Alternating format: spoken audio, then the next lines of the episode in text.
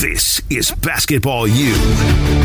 On Chicago's home for sports, ESPN 1000 and the ESPN Chicago app.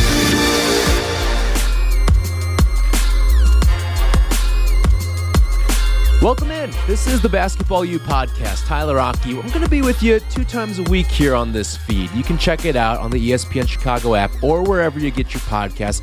Really excited to do this. Some of you may remember that last year during the NCAA tournament, Brian Hanley and I, every single Sunday morning, would give you the latest on college basketball during the NCAA tournament on Basketball U, the radio program. But I thought I'd turn it into a podcast as well, where we can get you everything college basketball all season long because some people, you just like to check into college basketball in March. But some people, like myself, the diehards, the sickos, whatever you want to call us, the nerds, we're in it from November all the way through April. In fact, we're in it even before then. We're in it in the summer. We're tracking secret scrimmages and all that stuff.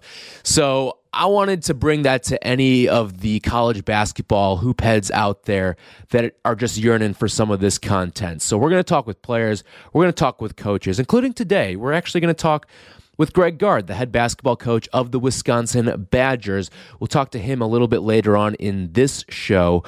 But so many things to get to on this year's version of the college basketball season. I figured I'd give you 10 storylines of what I'm looking forward to most here for the upcoming season. But we're going to get you interviews. We're going to talk with a lot of people within the college basketball sphere. And Brian Hanley's going to join me every single week as well. We're going to give you some of the picks of the weekend games that we're looking forward to. But we're going to be on this feed twice a week, probably Monday, Tuesday, as well as either Thursday or Friday. So be able or be sure that you're subscribed so you'll get this thing in your feed every single week, two times a week, the best college basketball content. So looking forward to talking with you guys. I'm going to be bringing some of the things that I used to do on my old show as well, whether it is the one and done segment where we just go through a couple quick hitting storylines. I'm also going to continue the the Baconator Bachelor. For those unaware, my my old co-host and I would go through the Wendy's Wooden Award watch and we would narrow down that field. We'd chop it down bachelor style, hand out some of those baconators to who deserve to continue to be within that realm. So we'll do all of that fun stuff over the course of this season. You can follow me on Twitter at Tyler Aki underscore, Tyler AKI underscore. I'm always tweeting college basketball stuff. And also follow me on TikTok as well at Tyler Aki. I'm going to be doing a lot of college basketball stuff on there. Just some pick stuff, some college basketball videos, all that good stuff. So looking forward to everything in the world of college hoops. But let's get into the 10 biggest storylines that I'm looking at for this upcoming basketball season. Now, Let's start with something that actually is already in the past, but I think we can look towards the future of how to fix it.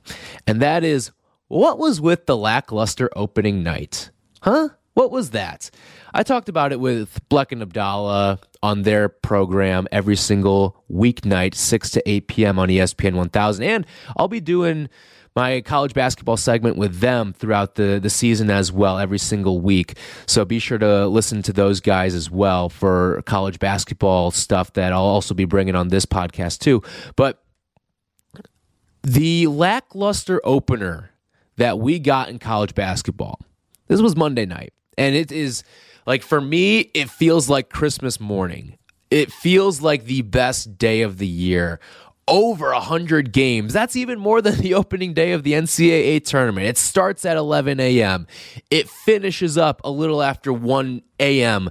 when you're chasing a Tulsa Oregon State game that Tulsa chokes away at the end and kills your perfect first day of college basketball. But regardless of that, over 100 games and we didn't have a single ranked matchup, despite the fact that all 25 of the top 25 teams were in action on opening night.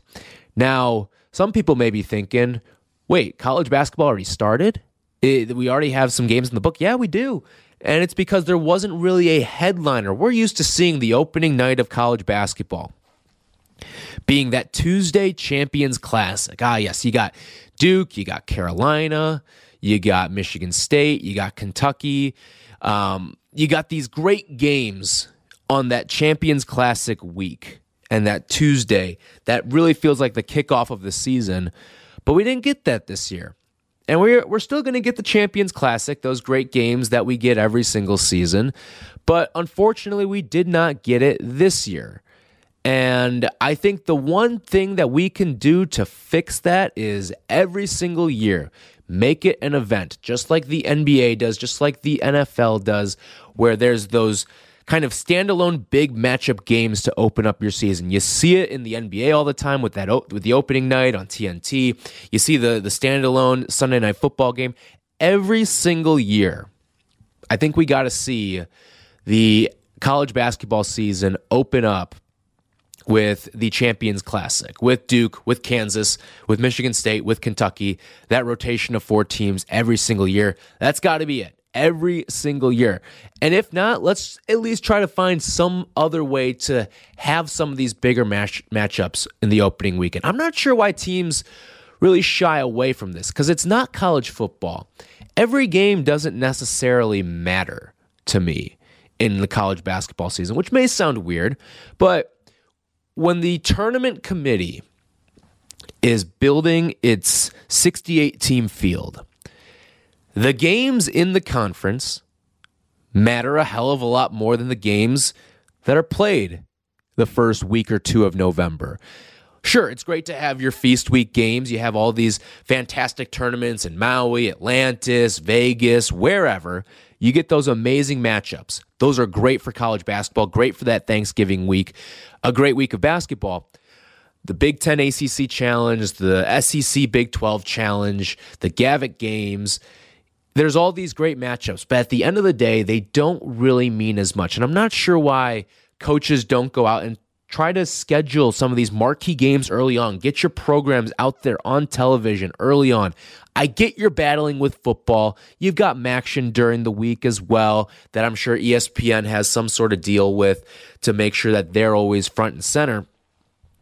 But I would love to see some of these early games scheduled between these teams because these games are good showcases. That's what they're more so. They're more showcases. Listen, it's not like what LSU's going through right now in college football, where I know they were just checking in as the number seven team in the college football playoff rankings, but they lost that opening week to Florida State, and I feel like it felt like that sort of nosedived their season. Whereas in college basketball, losing in that opening week doesn't do anything really for your tournament resume. In fact, I would say it only helps you by scheduling these sort of games early on. It really does. And now I know that a lot of teams are moving to 20 game conference slates. It's a lot of very tough games year in and year out, but I still think it, there would be something to be said about having a slate of early season great games. I mean, we've even seen some teams in the past. Now, now I know some of this has to do with TV networks and stuff, but the ACC, when they launched the ACC network, had ACC games as the opener. Now, is that good? Is that bad? I'm sure some coaches don't love it, but I would like to see some non conference games be scheduled for that opener every single season. Some really good top 25 matchups. We didn't get a single ranked matchup with over 100 games, and we only saw two Power Five teams lose when Florida State lost to Stetson and USC lost to Florida Gulf Coast. How about that? A Dunk City revival with Andy Enfield losing to his former team that he put on the map when they stole the hearts of America with that Dunk City team a long time ago when they were a 15 seed in the NCAA tournament. All right. Storyline number two that I'm looking forward to return of the bigs. It is going to be another great season of college basketball because there's so much familiarity. And why is there familiarity? It's because of the bigs that are all coming back to college basketball. You look at some of the names that are going to be headlining teams. Oscar Tshiebwe, the reigning national player of the year, and in all likelihood going to be a third time All American. He's back with Kentucky. Drew Timme, he's back with Gonzaga. He tried to t- dip his foot in the waters, dove into the pool for the NBA draft combine, and got called for a travel in, in, in, a in a draft combine scrimmage. Told the refs the NBA wasn't ready for the sauce, and went back to college. And here's Drew Timme back at Gonzaga delivering the sauce for the Zags. So Great to have him back in college basketball. I'm sure we'll be seeing plenty of stroking of the mustaches as well. Armando Bacot back with UNC, the runners up from a season ago. Trayce Jackson Davis at Indiana, Hunter Dickinson, Adama Sanogo, Colin Castleton. Some of these guys, I mean, if they were to come back this season, in any other season, they would be the best players at the position. But because of where we're at right now, with all these bigs coming back, they're like six, seven, eight, nine. Yeah, I didn't even mention Zach Edey in there as well from Purdue, the seven four behemoth that Matt Painter has for that Boilermakers team. So, so many bigs coming back. There's going to be a lot of great familiarity within the sport. And that's great. The continuity is fantastic. It's continuity like we haven't seen since the one and done era really started to take off. A couple reasons why I think that's the case. Name, image, and likeness has been a big part of keeping college players in college. Finally, the kids are being able to make money as they should have been for a long time, and NIL certainly going to contribute to that. Some of these guys are even saying that they make more money in college than they would have made had they gone pro. I think that's a good thing. And it's certainly pertinent in places like Kentucky, Gonzaga, where these are the show. This is the biggest thing in town. Probably wouldn't work at a DePaul or Northwestern if you want to stay local here, just because of the. You're not even the second show in town. DePaul basketball, you got to go way down the list before you're looking at them as being one of the biggest shows in Chicago. So that certainly is going to help, especially at a lot of these college towns, whether it's uh, Lawrence, Kansas, Lexington, Kentucky, Syracuse, New York, Spokane, Washington, go up and down Tobacco Road. They're the biggest thing there. So I think it's great. I think it's great. The other reason why I think we're seeing so many of these bigs back is because the NBA has tailored away from what these guys sort of do. Back to the basket guys. Some of them can stretch it out and, and shoot a little bit. Drew Timme obviously can. He's a little bit different than the rest of them, but I think that the way that the NBA game has gone, where if you can't shoot from deep, you're probably not going to make it as a big, or at least your your role is going to be severely limited as a big, and your draft stock is going to be severely limited as a big the NBA isn't going is gonna quite frankly keep some of these guys in college. I mean, I think the perfect example is look at it this way: Walker Kessler from Auburn from a season ago. He was a sophomore and made the leap to the NBA. Ends up going in the twenties in the NBA draft. He didn't have nearly the season that that entire list of names that I spouted off earlier had. But he still goes 20th overall because he can step out and, and shoot the three and attempt the three. So I think that's a big thing that is keeping some of these guys in college basketball. Storyline number three what a depleted guard class. Let me read out this list of All Americans from a season ago. All right. These are every single All American guard that whatever publication created a, an All American team, these were the guards that were named on them Ochai Agbaji, Johnny Davis, Jaden Ivey, Benedict Mathurin, James Akinjo, Collin Gillespie, JD Notae, Johnny Juzang. That is every single All American guard from a season ago at whatever publication you want to pick from. They were an All American on one of those one of one of the publications. None of them are back in college basketball. I just talked about all the great returning bigs.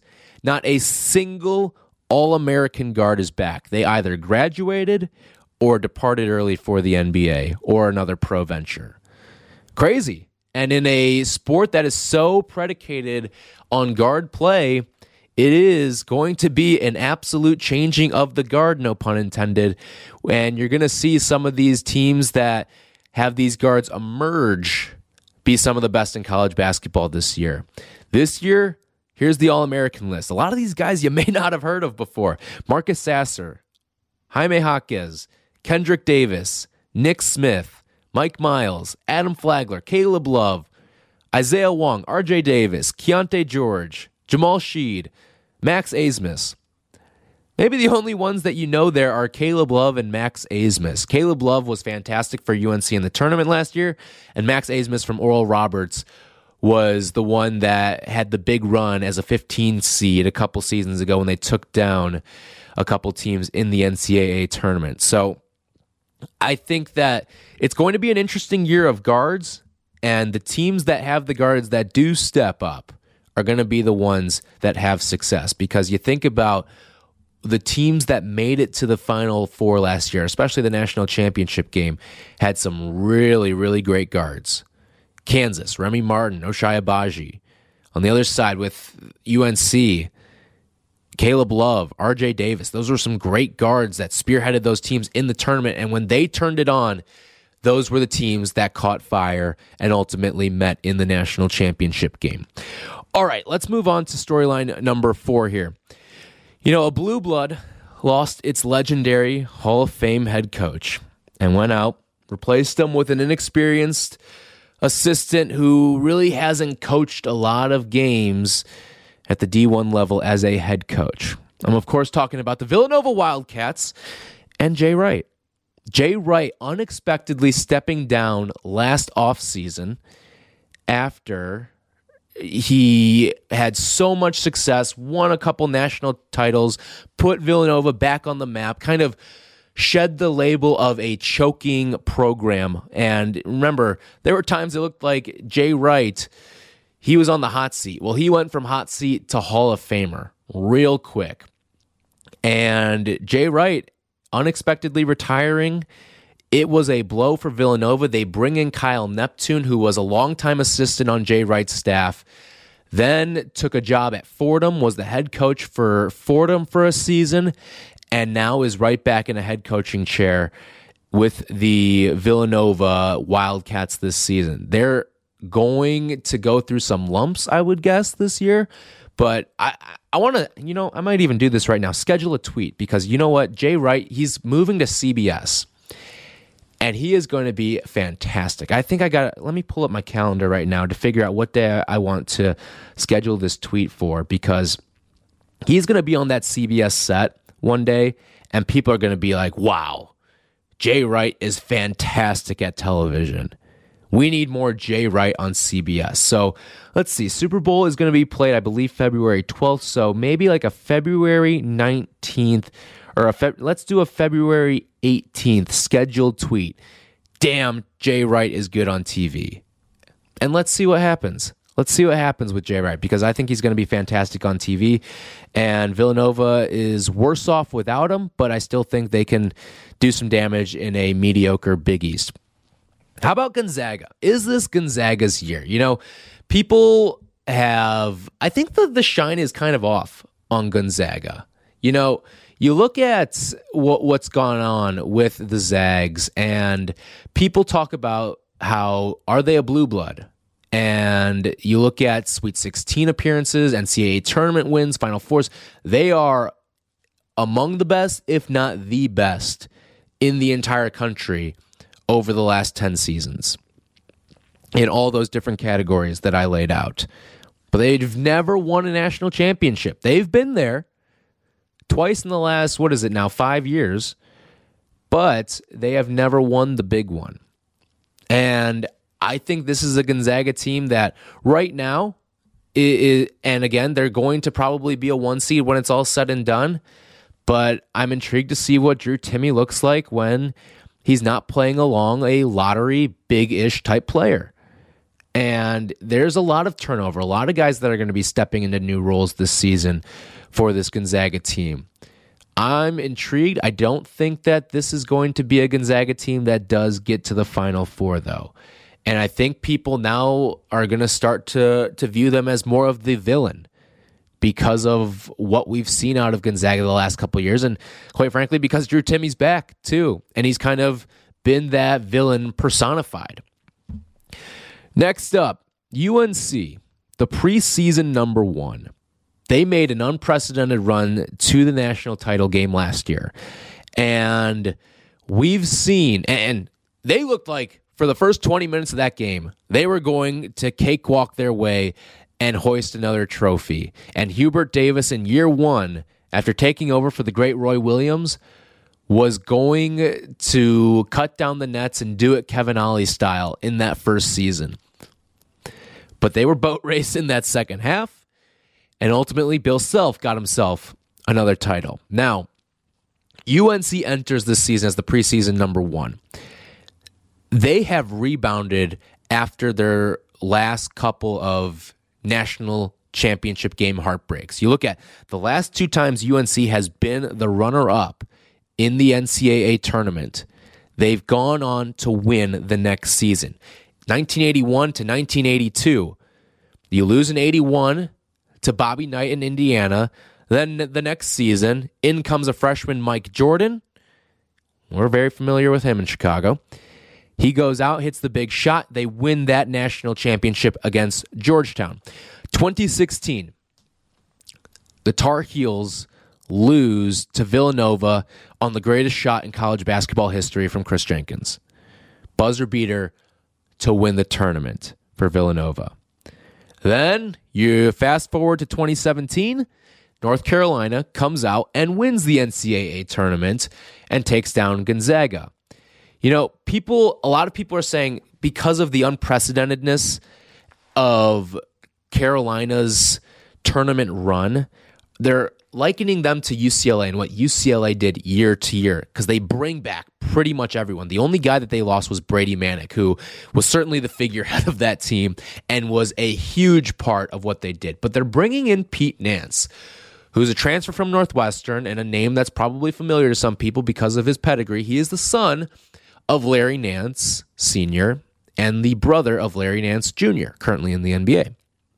So, can UNC go out and repeat and live up to their preseason number one ranking, even though last season they played in the 8 9 matchup? It's going to be very, very interesting with with UNC, and for people saying, "Oh, they're just going to be the next UCLA," because that's what UCLA did last year. They were this unprecedented team that went on a long tournament run to the Final Four. People didn't expect it. They bring back pretty much everybody, and it felt like a failure for some for UCLA because of what they were at the beginning of the season and where they were ranked. But I would say UCLA wasn't a failure last season. I mean, they got to the Elite Eight. They were a really, really good basketball team last year. So I think that UNC is in a really, really good spot to have a lot of success this year. All right, let's move on. Storyline number seven the return of Indiana. After a five year hiatus, the Hoosiers got back to the NCAA tournament last season. A 12 seed got bounced by the 5 seed St. Mary's in the first round. But this is year 1 of Mike that was, I should say, year 1 of Mike Woodson. I'm really really excited to see what Woody does this year. He brings back Trayce Jackson Davis. Remember, it was a struggle to bring back Trayce Jackson Davis for that first season, last season. But not only did Mike Woodson bring him back for that year, he got him back again for this year. And that is why Indiana is the preseason number one in the Big Ten because they are bringing back one of the most dynamic players in the entire conference. Now, this is going to be a team that's going to struggle to shoot the three ball. Again, Trayce Jackson Davis, he has not attempted a single, rather, I should say, he has not made a single three pointer in his college career. He is more of that traditional big, and he's not a huge guy either, just six foot nine, but he is uber talented, averaged 18 and 8 last year, and also two blocks as well. I think that he is primed and he is in the driver's seat to be the Big Ten player of the year.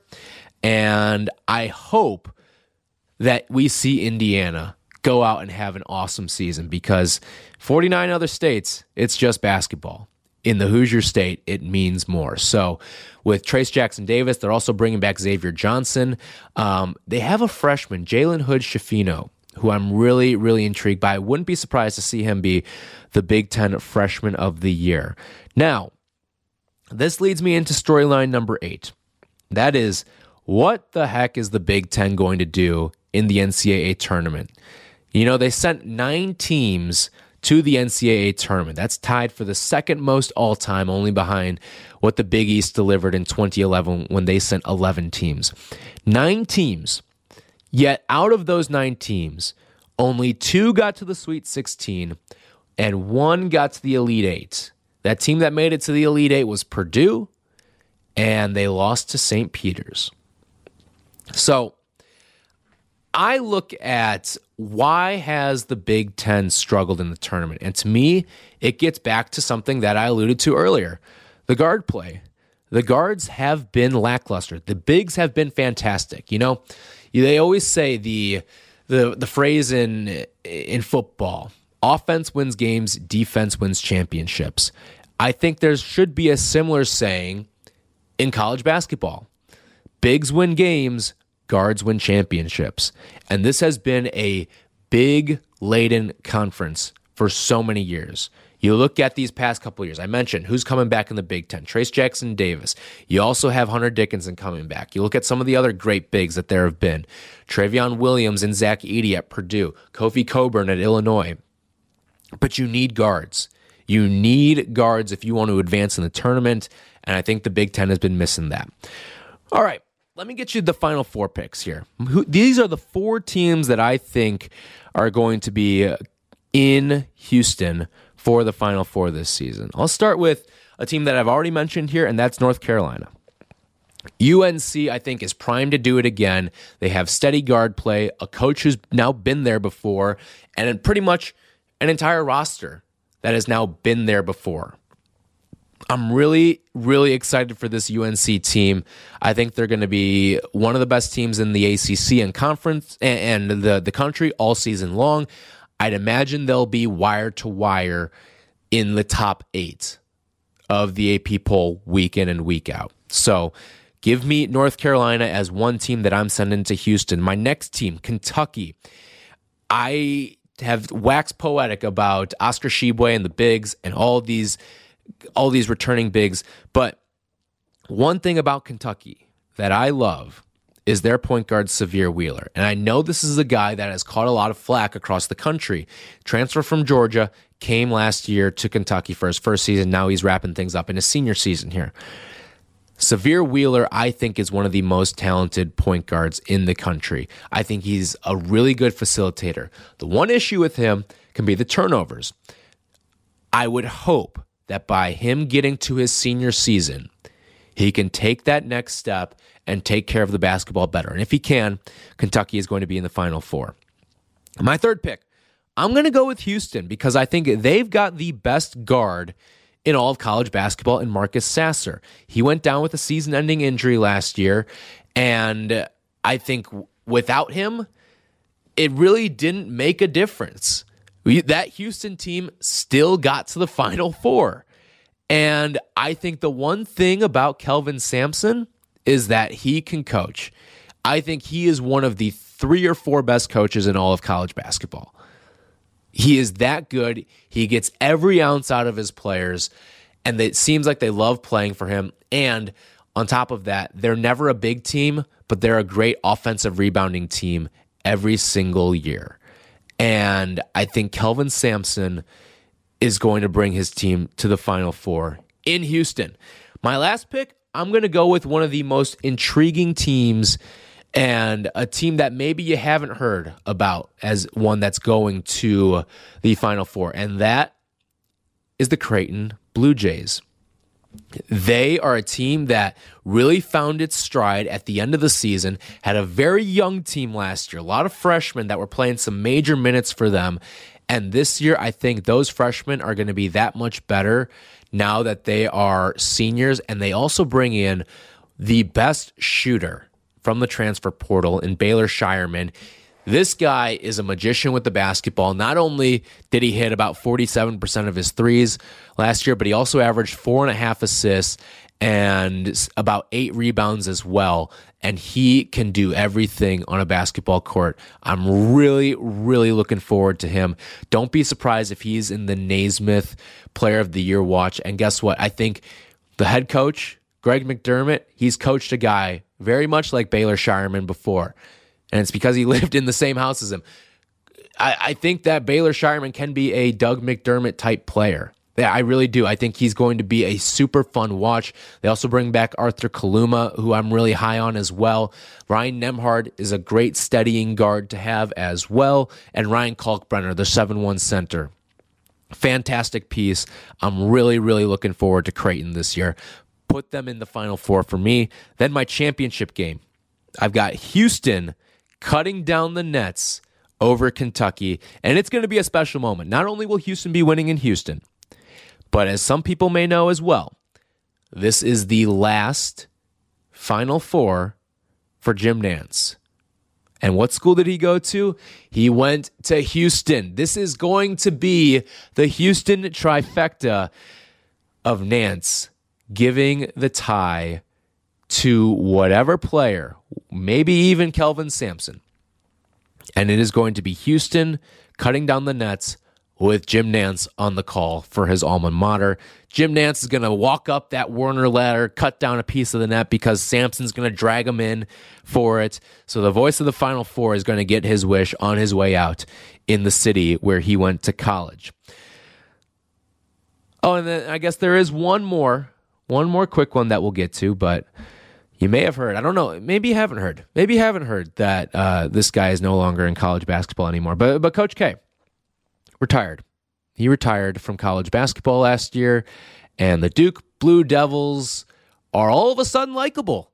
Yes, I said it. The, Blue, the Duke Blue Devils are all of a sudden likable. They're being led by Jon Scheyer, First year as a head coach after a long time sitting on the bench for the Duke Blue Devils. Listen, there's a lot of talent there, a lot of youth. I don't think Duke's going to make a deep run given all the youth, not just on the court, but as a coach as well. But I, I think Jon Scheyer is going to be a great coach in college basketball. It's so weird to see him, a guy from Northbrook, leading arguably the biggest brand in the entire sport. But there he is, Jon Scheyer. I'm really, really excited to see what Duke does with their youth. I think they're going to have their hiccups. I don't know how well they'll perform in the Champions Classic, but I do think that this is a Duke team that when they're at their best, top five team in the sport, top three team in the sport, maybe even the best team in the entire sport.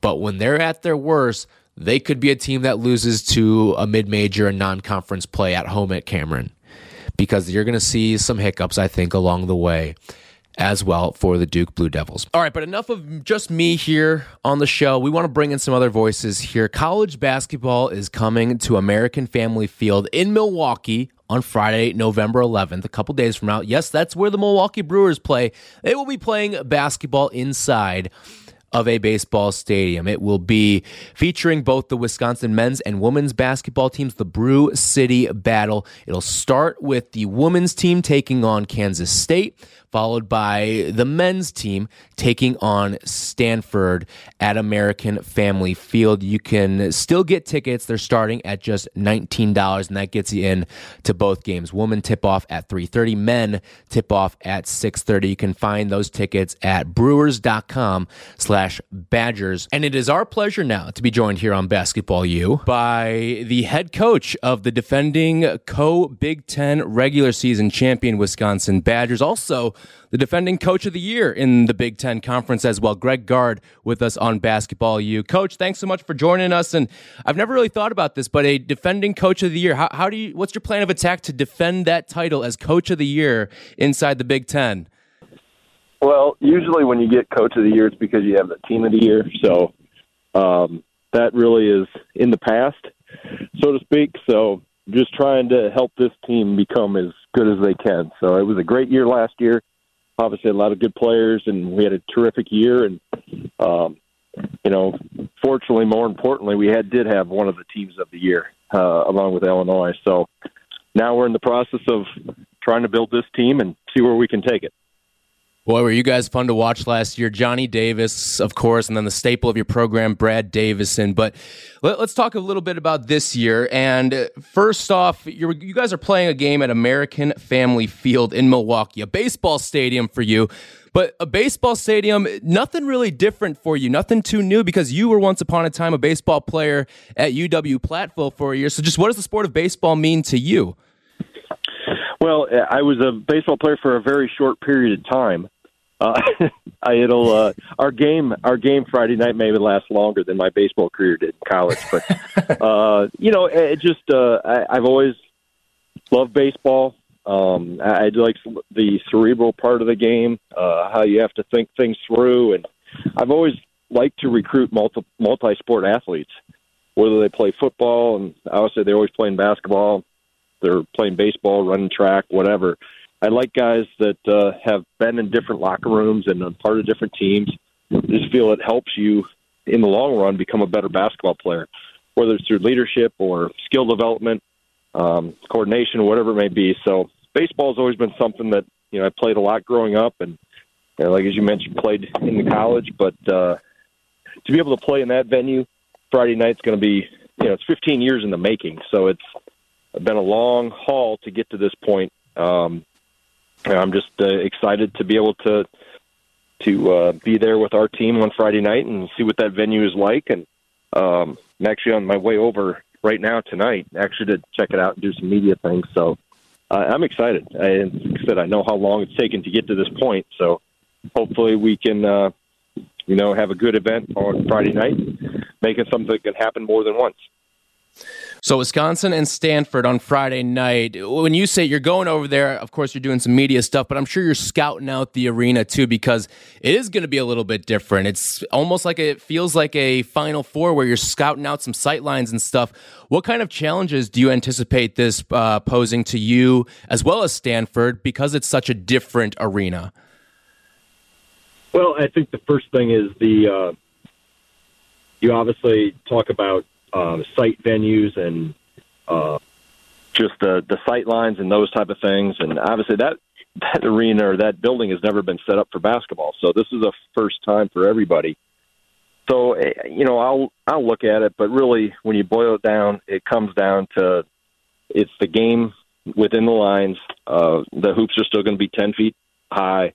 Court's going to be 94 feet long. Uh, that part won't change, and I, I just want to make sure we don't you know, make something important that really isn't that important, and and that in terms of the backgrounds and those types of sight lines, it's going to be the same for both teams. So, and we've had other events, you know, or or games, I guess, in the NBA tournament in bigger venues, and again, trying to, you know, acknowledge it or make a big deal out of it really doesn't help anybody. We'll get a practice there on Thursday and a shoot around again on Friday. So um, we're just excited to get in there and, and go play. So the Brew City battle between Wisconsin and Stanford. We've also got Gonzaga taking on Michigan State on an aircraft carrier on Friday as well. What's the oddest place that you've ever played or coached a game?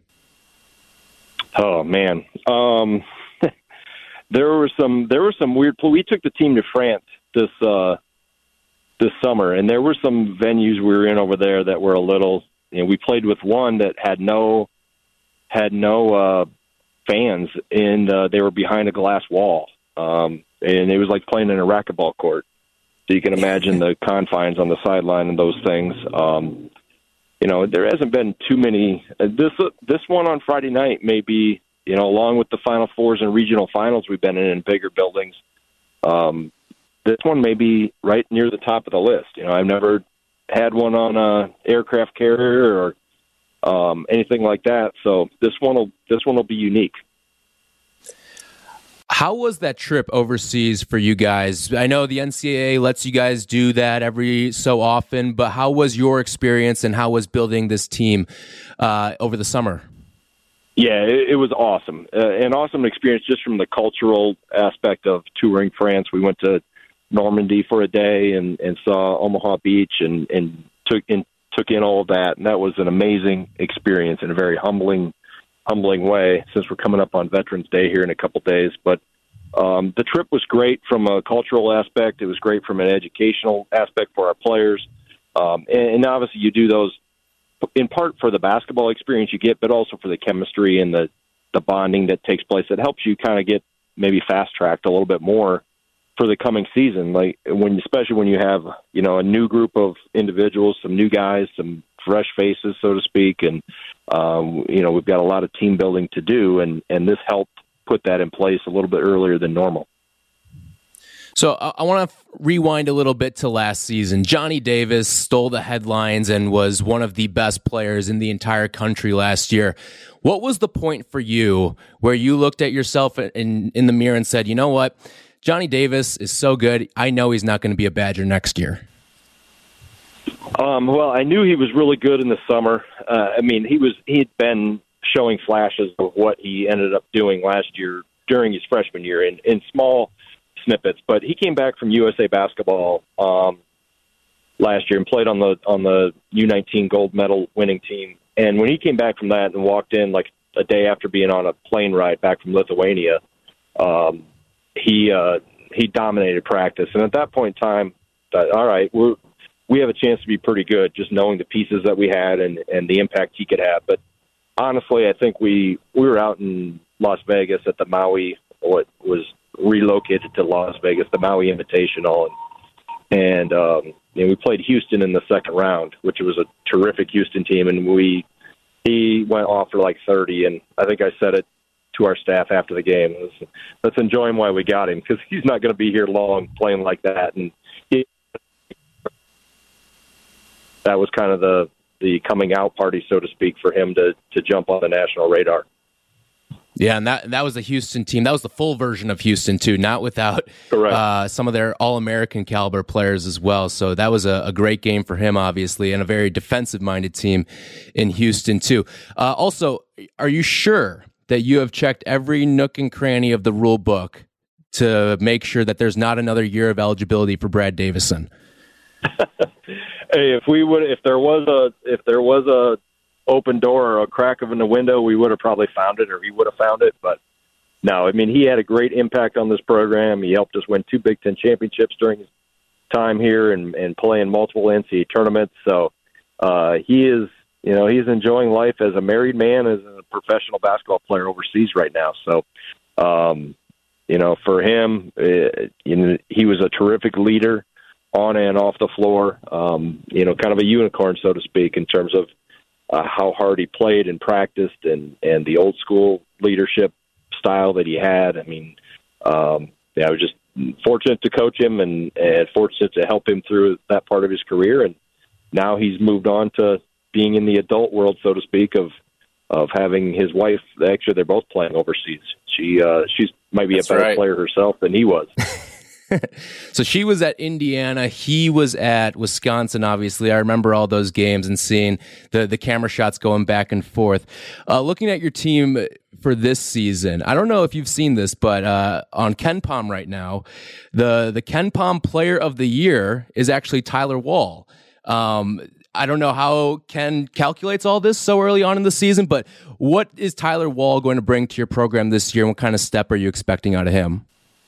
Yeah, I mean he's he's got great versatility. I mean, and how he's developed in our program from coming in as a freshman and getting some some spot minutes at the end of a rotation based on what he could do defensively and what he the energy he brought to the floor to now being, you know, a pretty well-rounded player. Um, you know, he just he's so versatile. He, he does so many things well. He's six nine. He handles it. Um, he's a he's a really really good athlete, better than people really think when you first watch him. Um, and he just understands how to play. Like you said, he's a he's an old school throwback guy in terms of very versatile, very tough. Um, you know, he, his motor goes all day long. He never gets tired, um, and he plays exceptionally hard. So, uh, you know, he can play in the post. He can play on the perimeter. I can have him guard pretty much anybody at any position on the floor.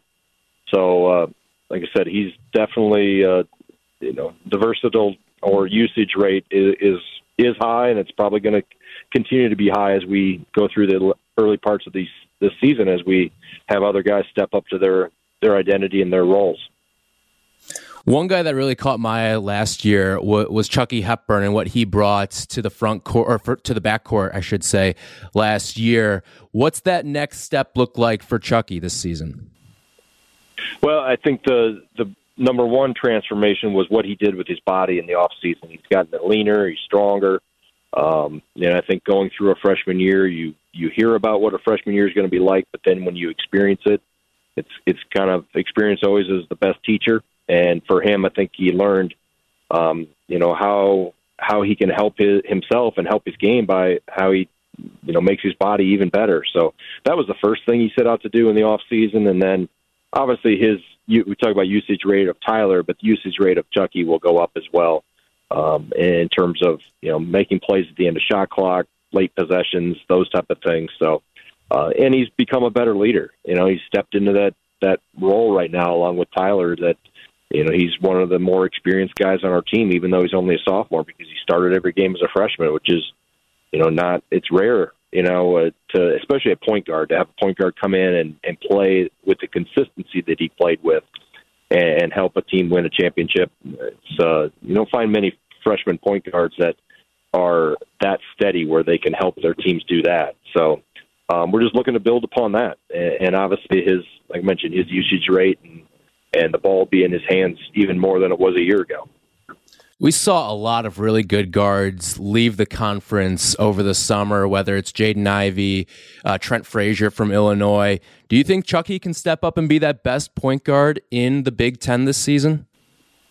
I think he can be in the conversation, you know, and I think that the best thing that can help that is to have him be on one of the better teams in the conference. You know, I think they always recognize um, team success, and and with the with team success comes individual recognition. So, I think for Chucky's standpoint, the best way for him to um, make that case or or make that statement is to have our team and help our team become the best we can be and, and see how competitive we can be in this league.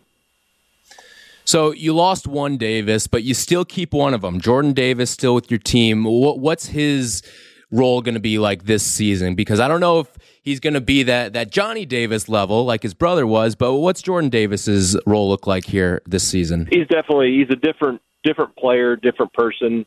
You know, I've never had a twin, but um, as a brother, but they uh, they're completely different in terms of their makeup of their game, their makeup of their personality um, everything about them is is really not the same, so to speak, other than their last name and, and a little bit of their look. So, um, you know, Jordan's still trying to find his his role within this team. I think defensively he can really help us, and that's been a point of emphasis. And and then finding his role amongst the other guys in terms of his offensive abilities to when to use those and and how to play off of of the other pieces around him, so to speak. But I think the biggest thing for him is just the defensive and component and the rebounding. He has a really good nose for the ball.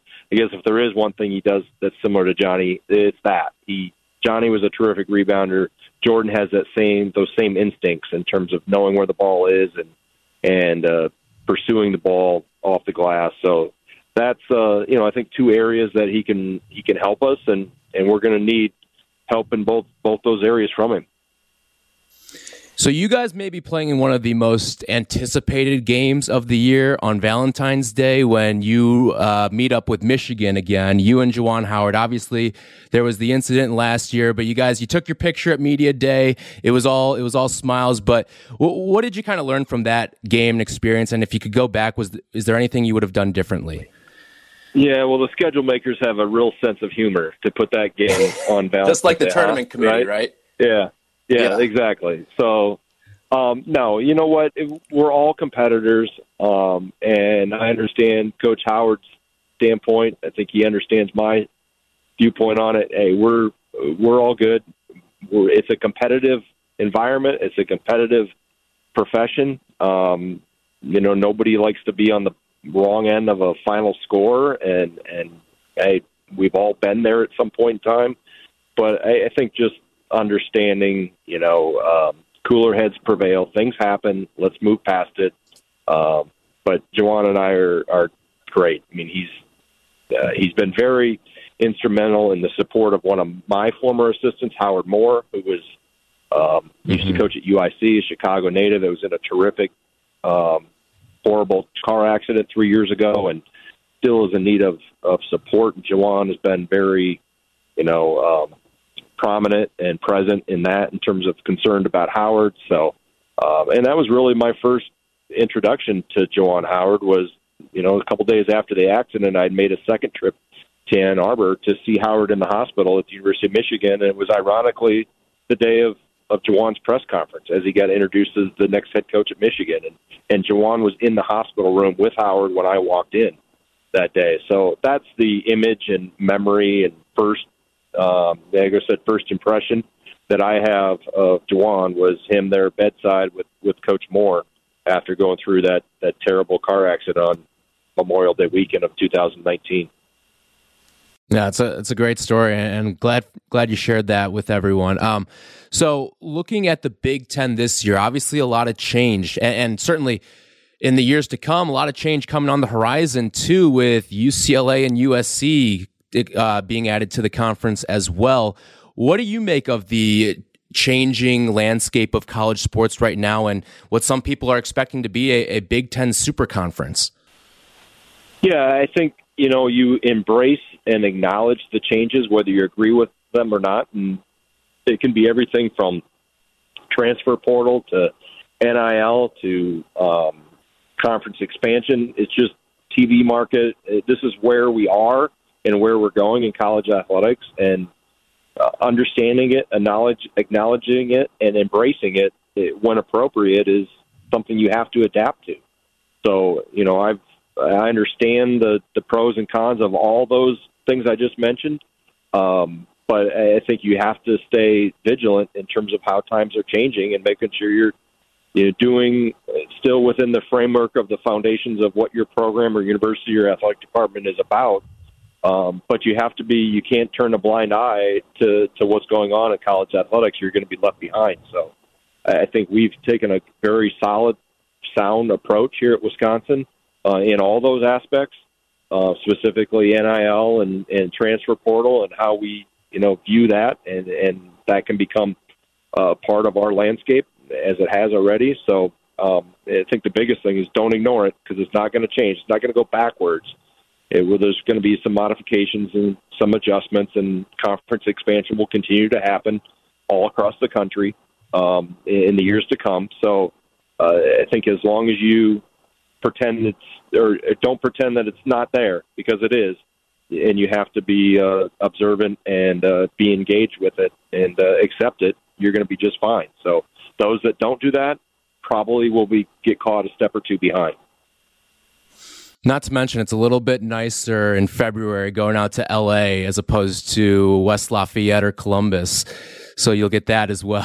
I mean, it's it's the world we're in right now. You know, obviously with TV yep. market and everything else that uh, has transcended, and how college college athletics have changed more in the last 24 months than they did in the last 24 years combined. So um, it's uh, just the age we're in right now. And like I said, I think it's, there's a lot of good and positive from it, um, from all aspects. And but and you have to be aware of those and and try to play to your strengths, so to speak. Um, but I think ignoring it, you're you're kind of foolish if you ignore it, pretend it's think it's going to go back to how it was. It's it's not going to. So we have to make the best of where we're at. Now, Coach, I'm a Syracuse guy, and I know that Jim Boeheim is probably the coach that's going to speak his mind like no other coach in all of America. And he had some pretty harsh comments about the Big Ten, saying how they sucked in the tournament and, and what we play for as college basketball coaches is the tournament. Um, why do you think that the Big Ten has struggled in the NCAA tournament in recent years? Yeah, I think that's that's a great question. I, struggle. We've had a lot of teams in the Final Four we haven't we haven't won a national championship since Michigan State did it in, in 2000. So I think in terms of struggling in the tournament is uh I don't know if that's a great statement. We didn't we didn't do so well this past year, but I think the parity in college basketball has taken center stage too. That's that's part of it. Um, sometimes how the game is called is a little different from the regular season to the uh, to the tournament, and I think that's something we're adjusting to here in in our league within ourselves. But um, you know, we haven't we haven't won a national championship in our league for 22 years. So we've had chances. We were right at the doorstep of it in 2015 and let one get. And there's been other schools that have been there several times as well. So we just got to, you know, change that narrative. The only way you change that narrative is is to go win one. And uh, you know, I, I think the fact that um, college coaches only play for March. I, do, I don't agree with that. That if I guess Jim said that, if you said it, he must have said it right. You wouldn't misquote him. But I, that is not the approach we take. We take the approach of playing through the non-conference and trying to win the battle for Atlantis that we're going to be going to here in another two weeks, and you know, doing well in our trying to win our conference championship in the regular season, and it's a process, it's a phase, and there's different segments of your season. March becomes part of it, but if you don't take care of December, January, and February, there isn't a March. So I think if you try to forward think that much, you're going to miss a lot of really good basketball. Number one, from a fan's perspective, there's a lot of really good basketball played in November that a lot of fans don't pay attention to because we're still in, you know, NFL college football mode. Um, we're going to have one here on Friday night with us in Stanford. You know, we have Gonzaga, Michigan State, you know, out on the the ship in San Diego. So, um, but I think if if you get it reversed and are only focused on March, you're going to be disappointed with what happens in January, February, and the early part of March, and most likely won't be ready to to do something special in March. So, but uh, you know, us as a league, hopefully we can kick one over the top here and and change the narrative. That that that is a true narrative. I won't disagree with it, but uh, I think there's some, you know, we just got to go win that last one, and that's what everybody wants to do. Coach, before I let you go, we've got our teammate up in Madison, Ben Brust, who I know you're very familiar with. Do you have a favorite Ben Brust memory? Hey, Ben Brust um, was. We have a foundation called Garding Against Cancer. Guys, where we raise it's it's G A R D I N G, just to mm-hmm. so you spell it right. But so Ben is. Um, we have different teams every year. One year we had a Western theme. Okay, so everybody dressed up, and, and Ben needed to borrow a cowboy hat. I lent him a really, really, really expensive cowboy hat, like a really expensive one. And Ben lost it, and he's yet to be able to find it. Um, and I've never forgot that about Ben Brust. You know, he he can't find he can't find that ex- very expensive hat, just like he could never find his defensive game when he played for us. That was always missing too. So, um, yeah, I still I I'm sure whenever you bring that up, I coach his old coach hasn't forgot that.